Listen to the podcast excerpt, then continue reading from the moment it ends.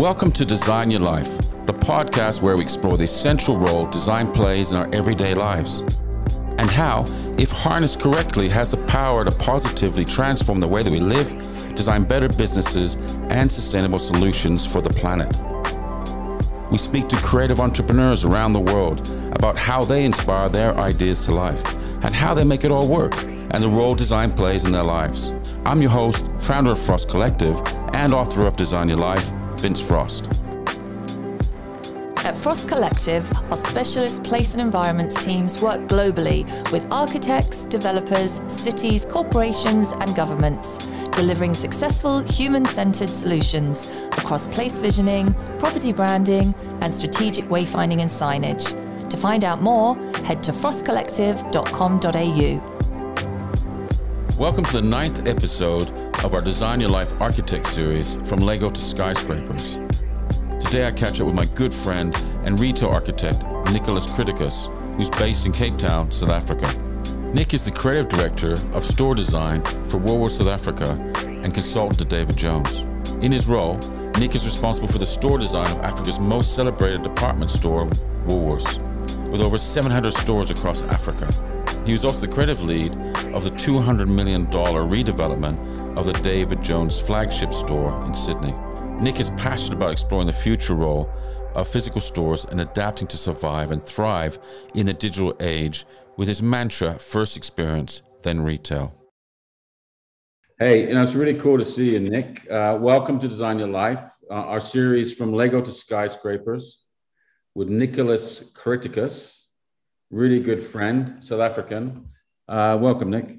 Thank you, Vince. Good to good to be on this. It's um, it's quite amazing having listening to all these podcasts over the couple of years, and um, yeah, to actually see you sitting here is quite uh, it's quite a memorable moment for me. I think I'm like this is this is great. Thank you. Oh, you're, you're very sweet. I mean, we've, we've known each other for a very long time now. I remember when I was asked by uh, Ravi Naidoo to go to Cape Town for Design Indaba probably about 15 years ago. And I'd never been to yeah. South Africa uh, before. And I just was overwhelmed by how, what an incredible event it was, what an incredible place it was. And I was fortunate enough to meet, you know, uh, someone like you there um, sh- shortly after that. And um, yeah, I, I never kind of saw South Africa as, I guess, the design center or Cape Town, certainly where I've been, uh, where you are based as well, as a design capital. Yeah, absolutely. I think I think a lot of people globally have the same sentiments. It's, it's interesting because when people think of South Africa, and I just just uh, you know growing up and traveling and being around the world, whenever you say you're from South Africa, people just they scratch their head and they go like, "Where is that for a start?" And they have no idea that there's actually some kind of a semblance of design or culture or any form of activity that relates towards that. Um, and then when they arrive here, they realize it's the antithesis. I mean, it's just it's it's everything but not what they think. So it's um, I think I think what you're saying is exactly right. What what rings true in many people's um, beliefs of what we are as a nation. Yeah, absolutely. And um, as well as when we went to this design event every year, I came for a few years there, but it was incredible. We had designers, creative people from all over the world congregating um, in Cape Town. It was just phenomenal yeah. situation, but also more importantly for me, I felt seeing South African talent uh, exposed in this in the same light uh, on, on a, on, a, par with the, with the world of talent that was there. Mm. And you know, again, I say that's incredibly. Ravi did a phenomenal job, and they're still doing a phenomenal job of bringing that event to Cape Town in a way, kind of against all odds. You know, he's he's persevered. He's made it happen. You know, it's kind of you, you kind of don't expect that in, in, in Cape Town. And maybe I'm being a bit, um, I'm not being judgmental in any way, but I, I, I just was just blown away from it. In fact, I felt it was the best event I've ever been to in the world. So I think everybody agrees, the people I've talked to. Yeah, totally.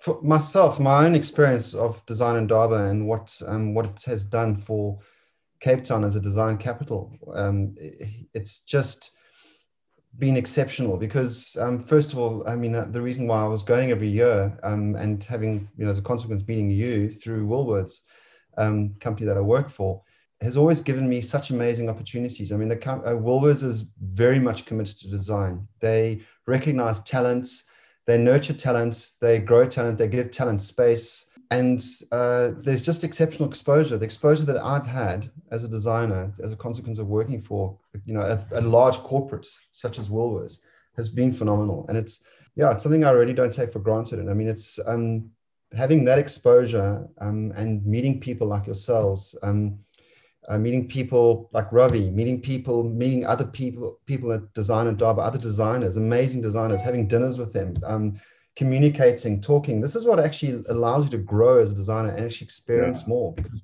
I think we learn through communication, through actually sharing and giving back knowledge and talking about your own experience and having a platform. I think being able to have a platform as a designer, being mm. able to have a voice as a designer is so critical and this is particularly what uh, Design Indaba has done. It's given a voice and a platform to designers who may have somewhat being almost a little underexposed and a little bit a bit shy and not nervous of talking and um, and nervous of talking. So having that exposure has actually given them almost like this this amazing kind of connection to the world and um, a, a, larger platform to grow and to develop as designers. Yeah, it's amazing let's let's come back to that. Let's talk about your your career. But um, I guess uh, the thing which kind of interests me is like, what was it like growing up in South Africa during the apartheid years? Because I just I just couldn't imagine. It'd be good to hear from you what what that was like as a kid. Vincent was wild. I, I, there's no other way I can really describe it. I mean, it's um,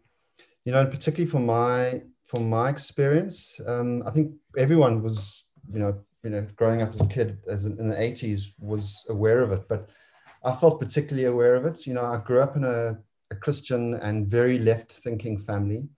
So, like right from the early years as a kid, I always had a very strong moral sort of awareness, and um, which was instilled by through my parents, obviously. Um, but then it became very apparent when I started getting older as to why you know we my parents had this view, and a lot of the sort of experience that I had as a consequence of growing up in apartheid was through the eyes of my parents, obviously. Um, my father was very involved in the university when we were growing up. So he was lecturing at university and he's always been um, in education as with, as with my, my, mother.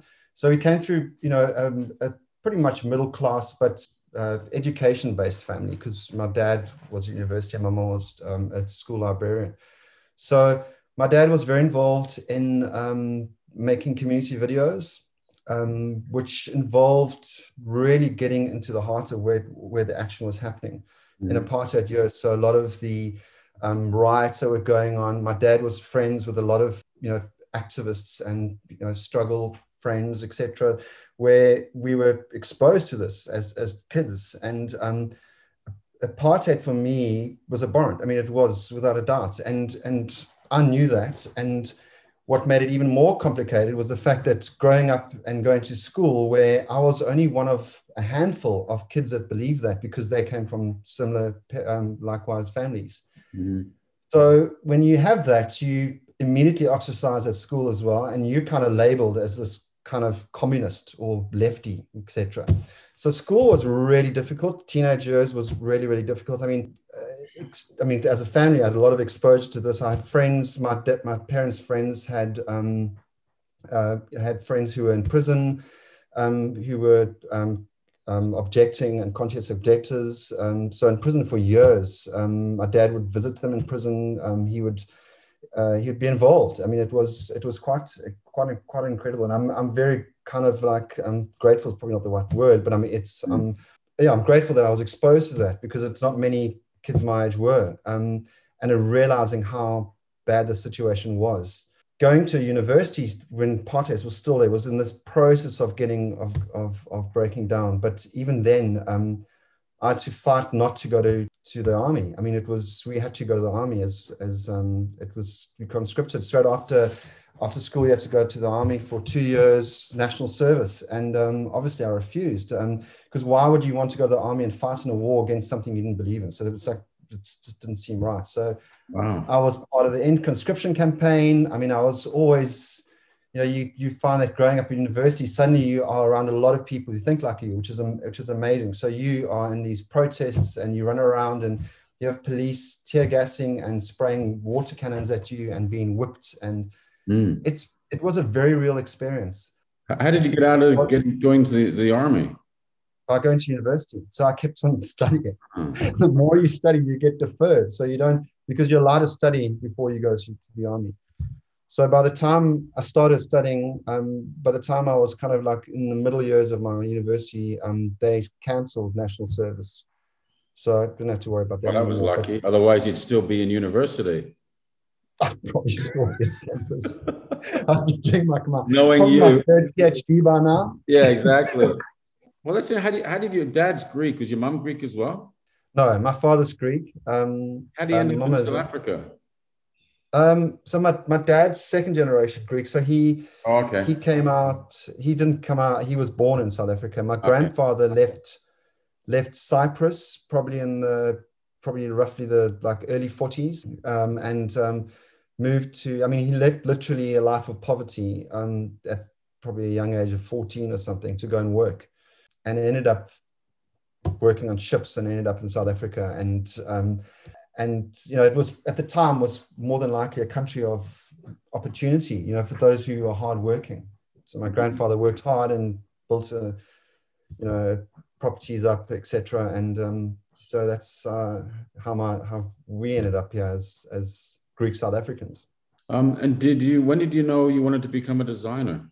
Wow i think i think it's it's you know you probably you know everyone wants you hear some kind of like prophetic answer to that but it's um i think it's a case of always knowing that you, you feel that you see things in a way that relates to design or symmetry or something that's exceptionally different to what you would normally see. So and i actually spoke to my parents about this a couple couple months ago and they were saying to me that the interesting thing is that they always noticed that as a kid i was obsessed with symmetry except except obsessed with planning things and putting things in the right order and like constantly tidying my room and arranging things and choosing the right colors to use whatever I was doing. And so, I mean, it, it's uh, they always said that, that as a child I had this awareness. The only toys that I had was, I mean, it sounds corny, but the only toys I had was Lego, and I used to constantly play with Lego. But I was I was never that kid that wanted to get the Lego kits that you would actually build up a castle mm. or you know a spaceship or a space walker or whatever it might be.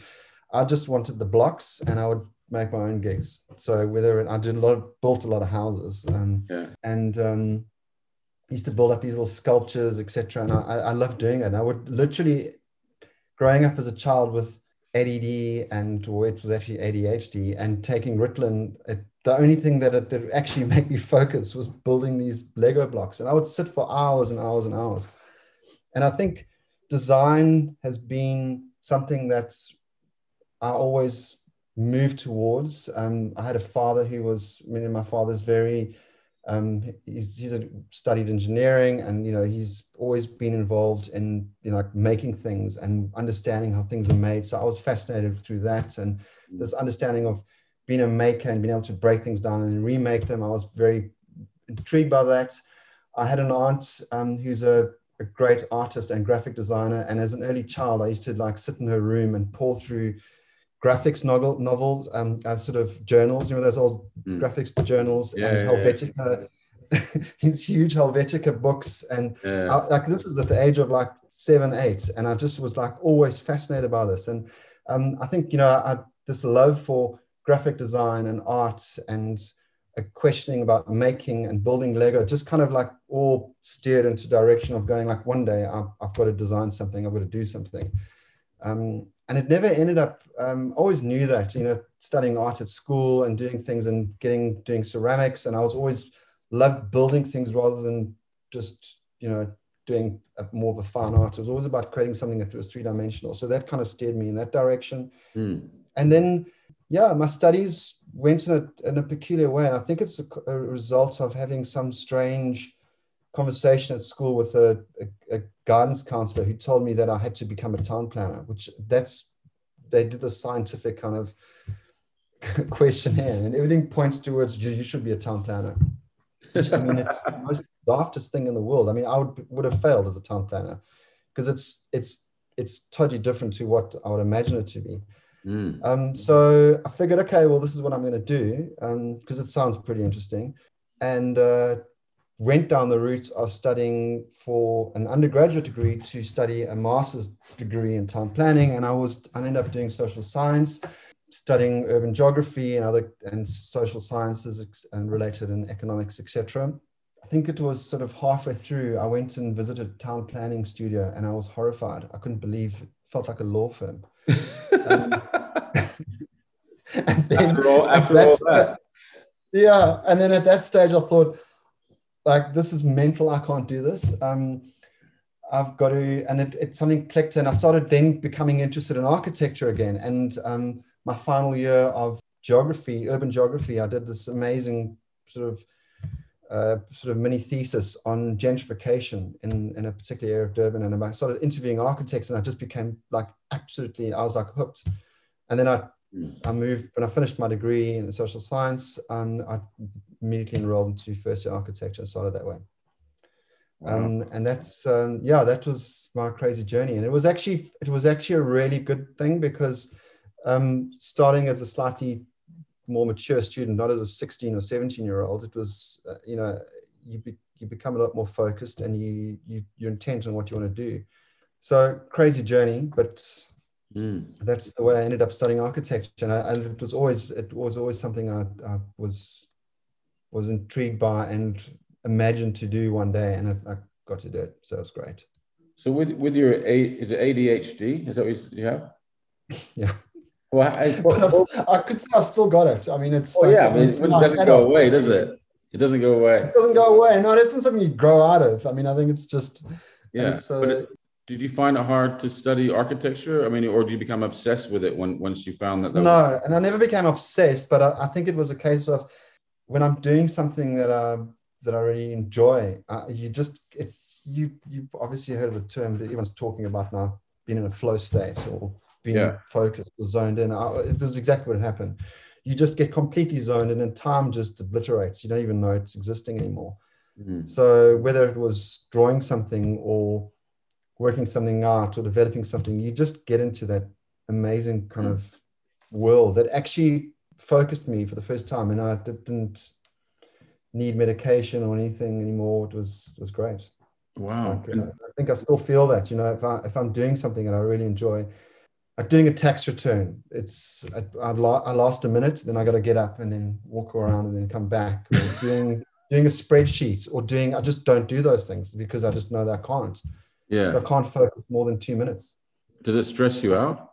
It does. It totally stresses me out. It um uh I, I, I do these I try and do these little goals. Okay, I must do this much, and then I'm gonna reward myself with walking outside or Mm. reward myself with a glass of water. I don't know. Just these when that's how I studied at school. I had these little like goals that I had to work towards. Yeah, But I think when I'm designing or thinking or developing something or helping someone with something or talking about design or talking about you know strategy and design or anything that's related, I, I get into a, a rhythm that doesn't.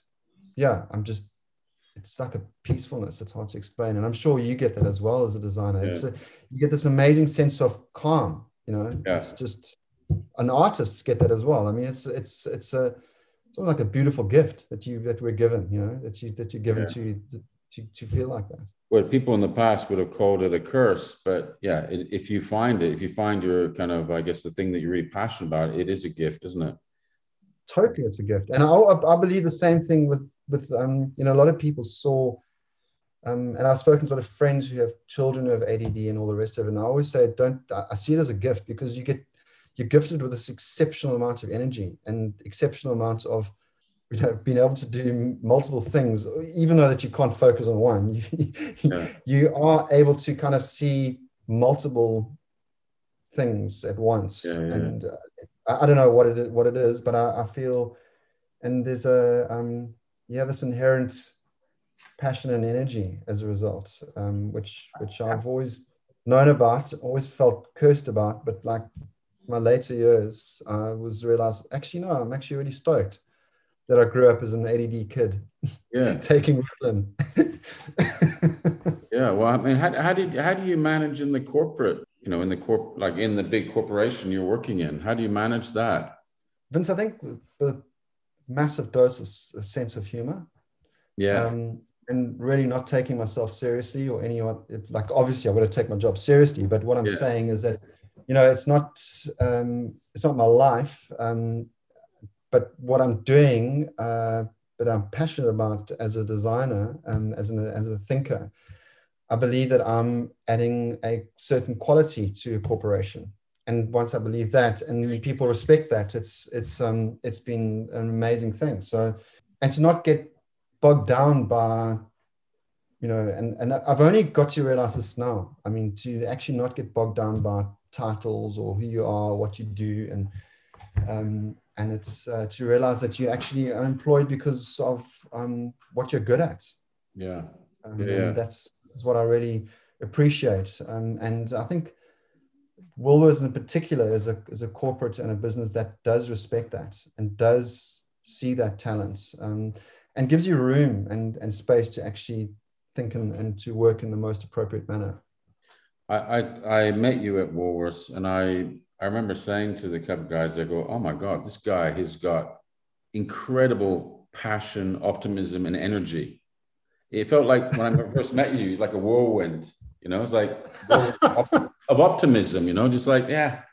And people talk about a problem and you'd, you'd have a solution right away. Or if they go, yeah, but you can't do this, you go, oh, how about this then? And you have another solution or another solution. You just keep coming up with solutions. You're a bloody machine, man. Um, oh, and, a, and, a, and, a, brilliant talent. And uh, obviously, you're now the creative director of Woolworths Store Design uh, there in Cape yep. Town. And you consult to David Jones Australia, right? And as a part of your. Correct, yeah. In a very similar capacity, yeah. Which is both part of the Woolworths Holdings Limited in, in South Africa I mean, they have 45,000 people in that company, right? Yeah, it's monstrous. It's really big. Um, it's incredible. And it would really yeah. blew me away when they started buying. What do they buy? Uh, Country Road, Trenery, uh, is it Witchery as well? A whole bunch of yeah, them. Witchery, Mimco. Mimco, um, David Jones. Well. Just, yeah. just incredible that a South African company was doing that. And uh, just just phenomenal. I, I personally I see Woolworths South Africa as a almost like a design company in itself, isn't it? Yeah, it, well, it, it has a huge commitment to design. So, uh, you know, that's the one thing that I really love about the company is that it's committed to developing design. Um, you know, through through a school program, it's committed to growing designers that it has. Um, you know, giving them as much exposure as possible. Um, you know, and I'm, I'm, it's I've, I've seen the world, you know, I've, I've traveled all over. I've been involved. I've worked with the most inspiring people, um, yourself included. Um, I've worked oh, thanks, uh, with um, the likes of Massimo Vignelli, I mean, yeah. closely and design and working with the rebranding of Woolworths. I mean, to have that opportunity is quite, quite something. Yeah, quite incredible. Um, yeah. And just little things like that. Well, that's not even little things, but I mean, big things like traveling to the Milan Furniture Fair every single year in the mm. capacity through Woolworths gives you an amazing sense of like what's happening globally constantly. Um, and I think this is what Woolworths realizes that you, because we're a South African brand and because we're not, we need the exposure and that the company needs exposure, they're prepared to invest in that. Um, and I think it shows because um, you know, we're all able to speak in a language that is international and that's actually globally connected. Um, and um, as a business, we we we sort of aim at being a globally recognized and playing on that platform, not to just be like the best in South Africa, but the best in the world. Um, yeah. On many on, on many platforms, it's staggering. Yeah, it really is. I mean, I, have I've worked with a lot of um, organizations with you know working with their internal design studio but i remember when charmaine hewitt who's the head of marketing she's still head of marketing now right yes she is yeah group um, approached me about coming in and helping to set up an internal design studio because massimo had done the branding and they were looking for someone mm. and rolled it all out in terms of packaging and of course Woolworths has tons of packaging and tons of signage and, and all across different sectors and stuff but it was right.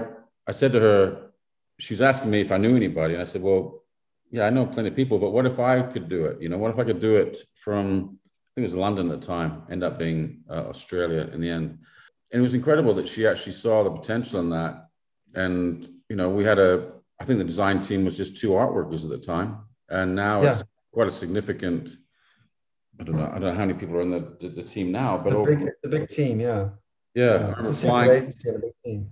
Yeah. Spending the first month there, then going once, uh, once a month for, I think it was a week or two weeks for almost a year, I think it was. But it was hmm. really great to kind of, it was fun to kind of take Massimo's brand and help to kind of, you know, uh, work out systems and how to roll it out across all kinds of, you know, fashion, food, home, cafe, all that kind of stuff. And that's where we kind yeah. of talked about that. And it was all new, wasn't it? It was all like new in incredible hurry. But equally, it's like I was just fascinated by the fact that War South Africa had that integrity, had that um, incredible focus on doing things really well, you know, and sustainability and provenance yeah. and you know just just caring caring passionately about every single thing that was produced, which was obviously frustrating at times as well, because you know that kind of constant kind of focus on getting it right. Yeah, absolutely brilliant. So, and, and I was just amazed too when going there for the first time. It's going, wow, this is not like any other, like Woolworths South Africa, the, the, the, the, store was not like any other store that I'd experienced. It was more like, I guess, Marks and Spencer's in the UK, or even, even at times much higher standard than that. Um, yeah. Certainly in other Woolworths around the world don't, aren't, don't come anywhere near that, I guess, more of a lifestyle standard or certainly um, that same kind of quality that it has there. Yeah, that's, that's, I think you've, you've nailed it. I mean, it's just, uh, um, you know, Woolworths as a brand has um, uh, it has a lot of an ex- exceptional amount of integrity um, as a as a local brand, as a South African brand. The one thing that I've, that I know is that it's constantly pushing in terms of um, doing things better, whether it's understanding what our sustainability journey is, or understanding what our design journey is, or where product is going, or the integrity that relates around that. Um, it's it's quite exceptional. And to be to be part of that is uh, is is fantastic because i mean it's like you know you you're part of one area that is responsible for how stores look and work and feel. Mm-hmm. and and that's that's really exciting um, because there's a lot of growth happening at the moment um, must be exciting for you. It's, it's a it's a living prototype isn't it? Each store keep any new store you'd keep evolving it and changing and improving it. Um, yeah pretty, pretty uh, incredible role for you yeah it has um you know it's uh, you know, Woolworths has always had a very, we've always had a very small design team, and it still is really small and tight. I think that's what makes it um, really good, um, and how we feel that you know each store feels like a new sort of direction. Mm-hmm. Um, uh, so having a small team allows us to be kind of quite agile together and to to work effectively with each individual um, capacity. Um, so this has been what I've really enjoyed. Um, the, so I've only been back at Woolworths now for a, for a short while, but previously in my previous role, um, I, I, was very much involved in a lot of the new stores at the time and new developments and new directions. So that was um, the last one was the Mall of Africa, um, which was at the time a new direction, and we worked you know together each each individual component of the of the team had a had a, a role to play in terms of working out specifically where the direction was going. Mm. um, and you know i see myself now pretty much involved in that direction but it's it's focused on the creative component only which is fantastic because it's um, still with the same team but working in a, in a, in a different way. So you know it's it's been amazing to see all these new things develop. Um, from food markets to full store, full line stores. Um, and, and within that, each area of the store has, you know, there's obviously the, the, overall architectural component, which is exciting to develop and, and grow. But then there's certain components within each of that store. So whether it's one department or another department or a particular brand that we're working on, so you can then focus and hit up on that. Um, and then it's obviously really looking at the sum of all parts and how the whole experience of the land of, of that store works, um, which is a really critical component of what it is. Yeah, I guess that's something we should talk about. Really, is that whole role uh, of customer experience. Um, I, I, I, guess I hadn't really experienced that, that, myself as much as I had when I met you guys in South Africa and, and see that, that absolute focus on the customer. You know, a lot of designers sure. prior to that, I felt were very much focused on themselves or the client that they're working to, not the actual end customer. But because I mean, you literally be walking around the stores every day and talk, talking about how a point of display is working or not working, or something's efficient, something's effective, what something's not working. Yeah. Like it's just wonderful that kind of be able to play with a live store. I just I found that fascinating. But obviously, yeah, I think you're really focused on that customer experience. Yeah, totally. So I mean, I think it's it's a it's my sort of interest and my kind of strategic interest in terms of design where it's going has evolved over the last few years to really focus more on, on experience. And it, it's a terrible thing, but it's quite under it's not very well understood. Uh, you know, people are now using the term experience almost like as a as a quick solution to retail, which it's not. Um, mm. And experience is something that's really should be understand um, inherently right from the beginning. So I, I, I, believe what happens is that retailers um, and many other businesses, whether it's hospitality or or the like, will go, we need customer experience or we need consumer experience. And then mm. they'll add it in as a layer, which is nonsense. Um, yeah. it, it really shouldn't be like that. I really believe that you need to intrinsically understand what the customer experience is or what the immersion component is or how you're actually going to engage and then you need to apply the retail on and the actual business on as the layer, not the other way around. And I think this is where you know people are missing it. And experience means a number of things. You know, experience may mean just exceptional service, uh, and whether or not your store's in that, it's um, it's the next realm. So it could be experience could mean um, uh, watching someone make something or being part of a process. And all that we're, all that we're saying, I think why it's become so apparent where experience and engagement and immersion and getting people to do more of the doing rather than just more the going rather than the, just the doing means that you're taking out of the transactional process of what retail is or the transactional process of what hospitality is. Yeah, so yeah. if you go right back, and I always look at the way hotels have done it because they kind of, I feel they kind of done it, did it first. If you look at what you know Schrager did to the hotels, um, where he made them took all the terrible trappings that hotels had, you know, um, sort of like big reception counters and um, concierge desks like stuck in the corner and very stuffy artwork everywhere. And he made them more experiential spaces or spaces where you would walk in and you'd feel like a rock star. I mean, you really did. Mm. Um, I think this is what what what shifted in terms of where hotels were actually moving themselves, and I think retail have you know taken the next level and doing the same thing. Yeah. Um, and it's not to add cheap tricks; it's to really understand what the customer journey is, what the customer engagement is from every single component, and all the only the, the main reason why this has been done is to get people connecting back with physical space. Mm. You know, this what what's happened over the last year is that people have become fixated with shopping online. Mm. But I think what they're looking for now is a massive escape from that, and this great escape into a physical world is going to be more important now than ever. Yeah. And this is the challenge that I think retailers are going to have to create these exceptional environments that are not just smoke and mirrors anymore, where retail always like was moving towards, but through utterly visceral connective connective spaces where, where people feel connected and they feel that there's a, a, a, wonderful connection and a meaningful connection that's not just it's actually honest and it has integrity. Mm. so i find it an incredibly exciting period in design. Um, and design can actually make this happen you know it, it can. Um, and we're no longer designing for the sake of design anymore. We're designing through understanding that experience and that journey and that connection and how we can actually get people to engage more with products, engage more with brands.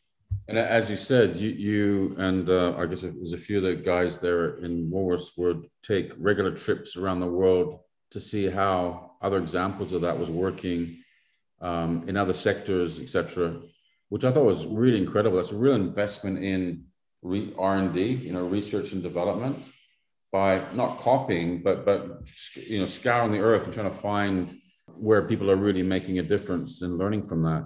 Yeah. And bringing it back, you know, bring it back and then kind of um, working out your version of that, I guess. Yeah, no, that's that's exactly what it is. I mean, I think through travel, um, it's very difficult to do research by just opening up a you know your laptop and just looking at blogs and design and, and mm. design feed and trying to figure it out because you'll get it but it's not going to be the same i think through travel um, being able to walk into a department store or walk into an exhibition or walk into a food market or whatever it might be you you need to actually look at it on many facets. So you need to see how customers are engaging. You need to smell what it smells like. You need to hear sound. You need to see, watch how people are engaging with products. Um, you need to touch. You need to, you know, you really need to completely immerse yourself and to get that understanding of it. And that kind of triggers an awareness and it almost like instills like a passion of like, we've got to do this. We've got to actually create this awareness or create this utter connection with our customers. And how are we going to do it? Um, and by doing that and bring it into your own language really is um, part of the whole design journey which i think is so yeah. critical you know what i thought was interesting was someone of your talent and your level I, w- I was amazed that i'm sure you've been poached you have people trying to poach you from around the world but i was amazed like you you would naturally drift towards you know go to new york or london or end up you know at Burberry or something, you know, uh, work your way up. but you, it's incredible how you've been so loyal to Woolworths. I know, I know when uh, Woolworths bought Woolworths Holdings bought um, David Jones for like 2.2 billion dollars, like five years ago or something. Um, incredible move, and then you moved out here quite soon to Melbourne, right, with your family. Correct. Uh, yeah. What What was that like? You don't have to answer the previous stuff I just mentioned, but uh, I, I won't answer the difficult. Stuff um, you know, but um, moving to Melbourne again, I guess that was a real exciting time for you. Big challenge. I mean, yeah, David Jones in, in, in, Australia is like a really major brand, and not. I think they were going like Myers is his competitor. So there's only really two of them. Uh, it's duopoly, but both of them were not doing as well as they had in previous years, and they really did need reinventing. What part did you play in that? Yeah, so a few years ago, I was um, offered an opportunity to as a secondment to go to Australia for two and a bit years, which was, I mean, I was really amazed by that. It was such a wonderful opportunity. I was very, you know, super excited, obviously, and um, jumped at the opportunity. And um, the reason why I decided to do that was because I actually felt that it, at the time it would be an amazing opportunity to grow my career and develop my career. Mm-hmm. Um, because David Jones is such whilst it's owned by Woolworths, it's a completely different business. Um, yeah. It's pretty much a luxury-based department store, um, but excessively luxury. Um, mm. Woolworths South Africa is more of a aspirational department store in comparison. So it's they're different. They're, they're, they're different brands in terms of their overall um, direction. And what's amazing was that I got an opportunity to work on a heritage building it's over 100 years in, in Australia. That's um, Elizabeth Street um, building, uh, which was the biggest department store for David Jones. To work on that as the creative lead or creative director on the on the project, um, and again working with um, the designers at the time, which were Benoy and Singapore. So spending quite a bit of time in Singapore and right in the early stages of the project and actually developing the, the strategic intent of where the design needs to go, um, and then just focusing down and, and honing the process throughout with a with a with a great team in, in Australia as well. So that was um, amazing because I, it opened my you know my world to you know a, a new world of luxury in terms of design, um, and that in itself has made me start questioning you know what what role does luxury have to play in design and um, in um, you know in retail? And it's that in itself in the last year or two years is again shifting dramatically. The way the world is so much more aware um, from aspects of sustainability to integrities and now this is filling and uh, filtering into luxury as well. So I'm even seeing that shift and developing. So it's been was an amazing journey. At the same time, I was given the opportunity to develop a new concept store for David Jones as well. So we worked um, with a team closely. We all worked together on developing a new sort of rollout store that was um, uh, in in uh, Queensland, mm-hmm. and that was uh, great because it was it was something that we completely um, took away the past and re-looked at the store and its experience right from the beginning in terms of what the customer journey would be, and it was. Um, it was fantastic because now they're taking that concept and we are moving on with other stores in a similar direction. So um, this is why I'm also still involved. David Jones. Yeah, I can't wait to see that. Is it in Sydney yet or not? The new concept store. So that'll it's no, it's still in process. I mean, I think the only one that's completed will be in is in um, in in Queensland. So it's just outside Brisbane, place called Carindale. I know I saw a gas station the other day here at David Jones gas station, which was pretty cool. That's like having Selfridges gas stations in the UK, isn't it? yeah. Is, this nuts? Pretty much. Oh, I'd say so, yeah. so it's part of the food strategy. I mean, I'm not that involved in those project that project. I've just kind of sort of see it more as a watching brief. Yeah, I mean, how, how was it for you living in Melbourne? Because that's that's a re- that's kind of a very design focused city in itself. Yeah, it was fantastic. And very safe in comparison, I guess this kind of like uh, it didn't feel foreign because it you know Cape Town's also you know feels it, it, definitely is a design design center as well, and it's got there's a sort of element of grunge and sort of slickness that connect Cape Town together, very much the way Melbourne is connected. Um, you know, I live pretty close to the city, so I, th- I, think what was most amazing was that I was, for the first time, I was just connected to my family and only to my family because we didn't know anybody. So we spent a lot of time doing stuff together as a family and going everywhere from arts exhibitions and galleries to skiing on weekends and getting out and really being exposed to, you know, wonderful Australian life um, and Melbourne, which I think is a fantastic city. Um, it seemed like a lot of um, eating ice cream and donuts and stuff by by your Instagram. A lot. Yeah. it's definitely a food capital. Wow, my God. I've, i mean, food in Australia is exceptional, particularly in Melbourne. I was just like blown away. Yeah. Um, and the family adjusted well to living there? Totally. Um, you know, schools are exceptional. Um, and it, it, it gave them a new sense of confidence. And uh, my, my kids grew. I mean, they really did. I mean, in terms of yeah. like their they did well at school and coming back they've they kind of really came out of the shells Amazing. because they were forced to you know they didn't They've you know had a, different sense of freedom living there which is yeah it's it, it was a fantastic experience really not, was. not only were you busy with your job in south africa before moving were you're actually designing and building your own house and it, didn't you just build it, just finish building just before you went to Australia? It was quite close, wasn't it? Yeah, pretty much. Yeah. Jeez, that must have been, so that must have hurt. It, it did, yeah. Um, so I worked with a, um, I started designing it like, like early on and I kind of panicked and started redesigning and it and kept on going. And designing a house as an architect is probably one of the hardest things you can ever do because mm. you never, you, you'll never feel that you've completed it. So I ended up working with a, colleague that I, you know, that I've, that I've worked with in the past, and um, started working with him. And eventually, it was a case of like, well, have you looked at it this way, and completely redesign it again. Mm. Um, and working with him was amazing. Um, ended up uh, redesigning the whole house again, and uh, finished it eventually, and then had to move to Australia.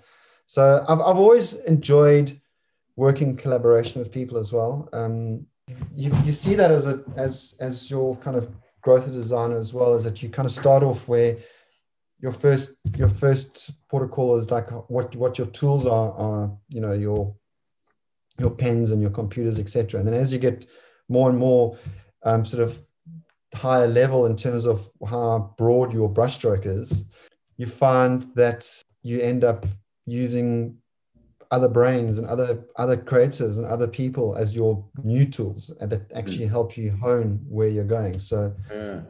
it's I've, I've always enjoyed that. Um, how much did that influence how much did your i guess retail design experience influence your home design? A lot. A, a hang of a lot. I mean it's um, that's why i asked. About retail a lot of retail. Retail, um, retail design, is, I mean, it's very much around staging and around lighting and well this is this is just the physical components of it it's about mm-hmm. good staging and lighting and um, curating and layering and so all of those things play out um, you know when you're putting a space together mm-hmm. uh, which is pretty much what i i felt when i was building this um, yeah and it's uh, it's it's great to live in a space that you feel proud of and um, you you you know you you you do are inspired by your environments. I think your environment is the most important thing in terms of like what your output is. Um, you know, waking up and looking at a good view or going yeah. for a walk in a, in a great environment, whether it's living in a small shack in the middle of nowhere that's inspires you because it's got beautiful sunsets and sunrises and wonderful locations. That's where I am. yeah. Yeah. Well, I guess the thing with retail, retail is very changeable. It's like a stage set, isn't it? Completely like a kit. You keep changing and evolving. Whereas a home is kind of permanent. I know you can keep changing it, but is there any things that you would have done differently that you that you found through living in it? Yeah, every day. it's like okay. well, that must be annoying. Is that bug? it's super annoying. I mean, you go like, oh, maybe we should have done this. Or oh, Jesus. Open that up. I mean, it's a sad. I mean, like don't you feel like that, Vince, as a designer? Like, you know, your brand? I mean, don't you go like, oh, maybe I should have. Oh, God, yeah. It's a nightmare. it's there hard, it's really I mean, hard like, doing your own thing. It is, isn't it? It's hard it's to do. Curse. It's an absolute curse. I mean, it's like, it's a, it's a great curse, but it's, it is. I mean, you know, um, you know, one thing I love, the fact that I studied architecture, one thing I'm, I, I, I'm so grateful of is that I found that I'm, you're never, ever bored. Mm. Um, and a lot of designers probably feel the same. It's like, if I'm waiting for an Uber in the middle of the city, I I just need to look up and I've got amazing things to look at, or I can look down and I can look at amazing things as well. Just the built environment is so exceptional. Um, whether it's bad or not, whether it's bad, you can critique it. If it's if it's incredible, you can be inspired by it. Yeah. Um, so you've always got this constant little churn that's going on, looking at things differently. Um, yeah the sad thing is you become hypercritical and you become very um, it can be quite damaging you know. Sometimes you know you can't, you can't help being honest. If friends ask you about certain things yeah. about what do you think of this color and you end up being honest and you you sort of watch them car away and go well i'm not going to ask him again.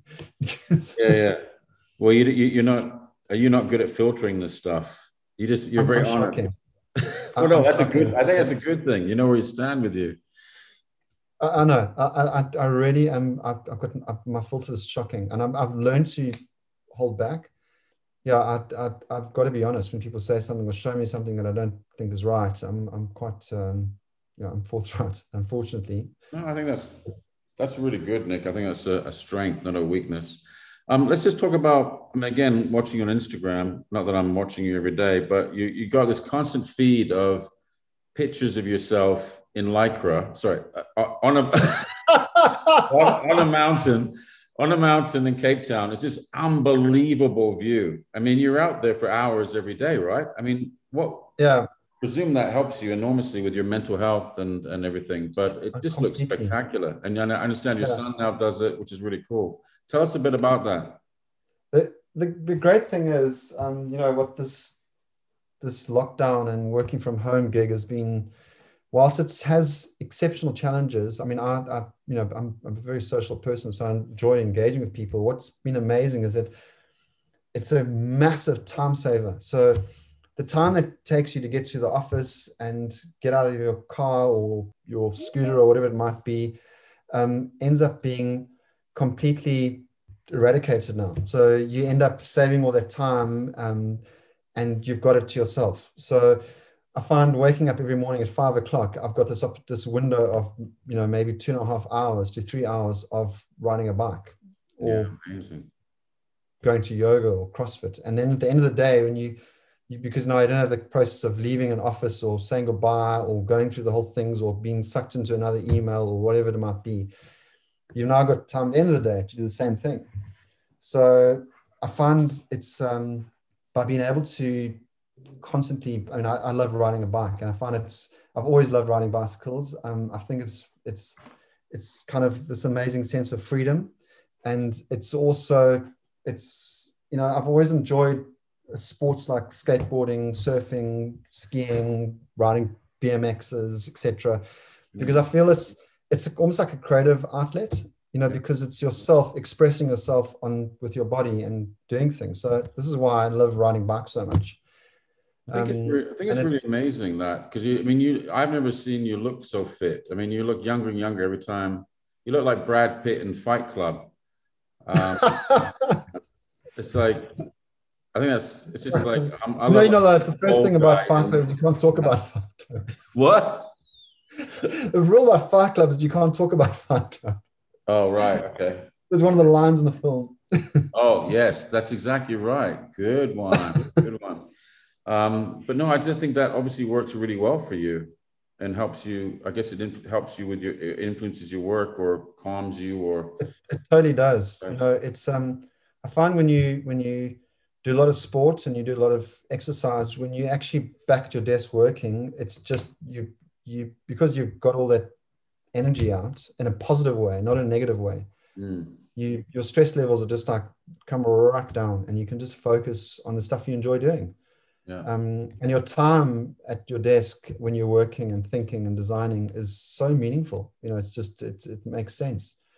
Yeah, amazing. Um, and then of course you know you you can get to you know being fit and active is amazing because i believe it's a it's a really important thing as for your, for your kids to see. Um, my children for my children to see the fact that i'm active is a, I believe is part of responsible parenting. Um, yeah. because it instills their sort of curiosity for movement and for energy and for getting out and doing things as well. Yeah and you make it you make it all work. So what inspires you nick? And that's a big question, isn't it? Yeah. You know, it's another one of those classic designer questions. What inspires you? And there's going to be this huge yeah. metaphoric answer. Um, yeah. Vince, um, I'm pretty much inspired by it by um, almost everything I do. Mm-hmm. To be honest, um, I'm inspired by. Let's start from the from the beginning of the day. I'm inspired by friends that I ride with, by how they've got a commitment to being strong and to get fitter and to push themselves and to be comfortable with being uncomfortable. That sounds like a crazy thing, but that that inspires me. Like so that I translate that back into everyday life mm-hmm. and to work.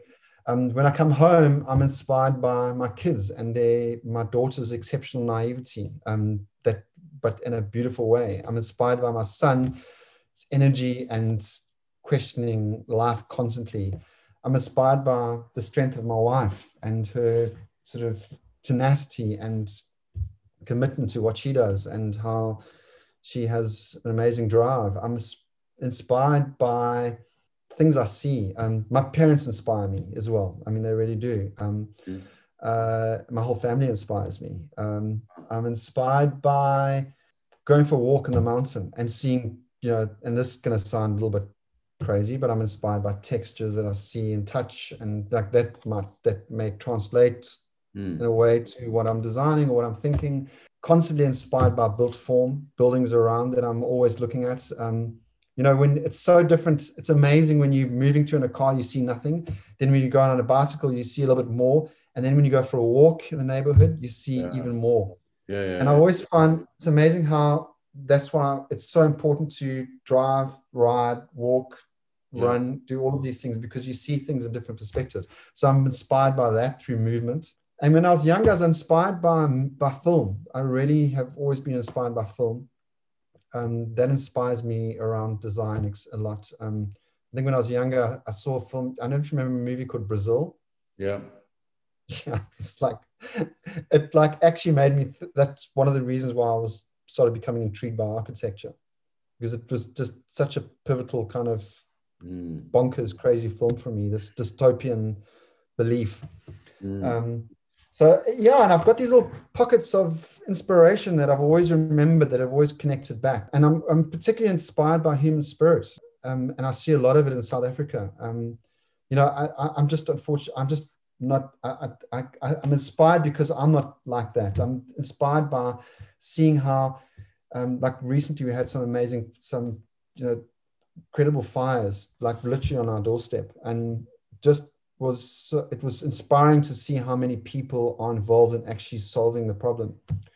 From thankless jobs to you know the firefighters who are out there constantly. Um, it, it's exceptional. And we have a lot of that in our country because we have such an amazing amount of challenges. And um, mm. uh, but within these challenges there lies opportunities. Um, and this is again what inspires me yeah wow that's incredible to hear all that nick do you think I always ask people this question, and you, you don't have to say yes just because you're on the Design Life podcast, but do you think you've designed your life? I'd almost like would like to reword that. Um, okay. I think I'm designing my life. Yeah, good. You know, and and I'm constantly designing my life. You know, it's uh, your book you wrote, which you gifted me, which I was really thankful for. Uh, it is a to me was a something which I, I, I hold dear because I find that is exactly what it is about.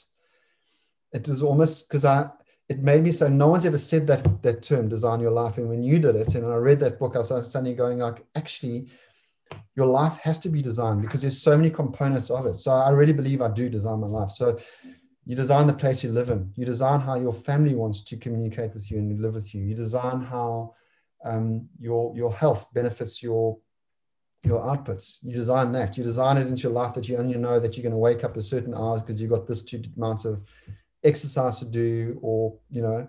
As designers we get things wrong you know and we should be okay with that. So sometimes i get my life wrong and then you've got to go back and you've got to redesign the component and then rework it in.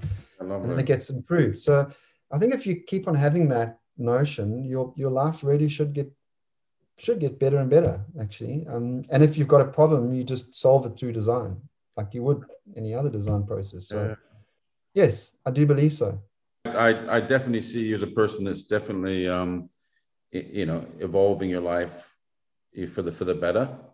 And we often talk about incremental change, but you can see that you know your life's never going to be perfect, but there's opportunity to keep evolving. No, it's not. As you, as you grow and as you learn, yeah. And as you're challenged too, because life constantly challenges you. It's like how do you design your way into a better situation, you know, from the challenges you might have.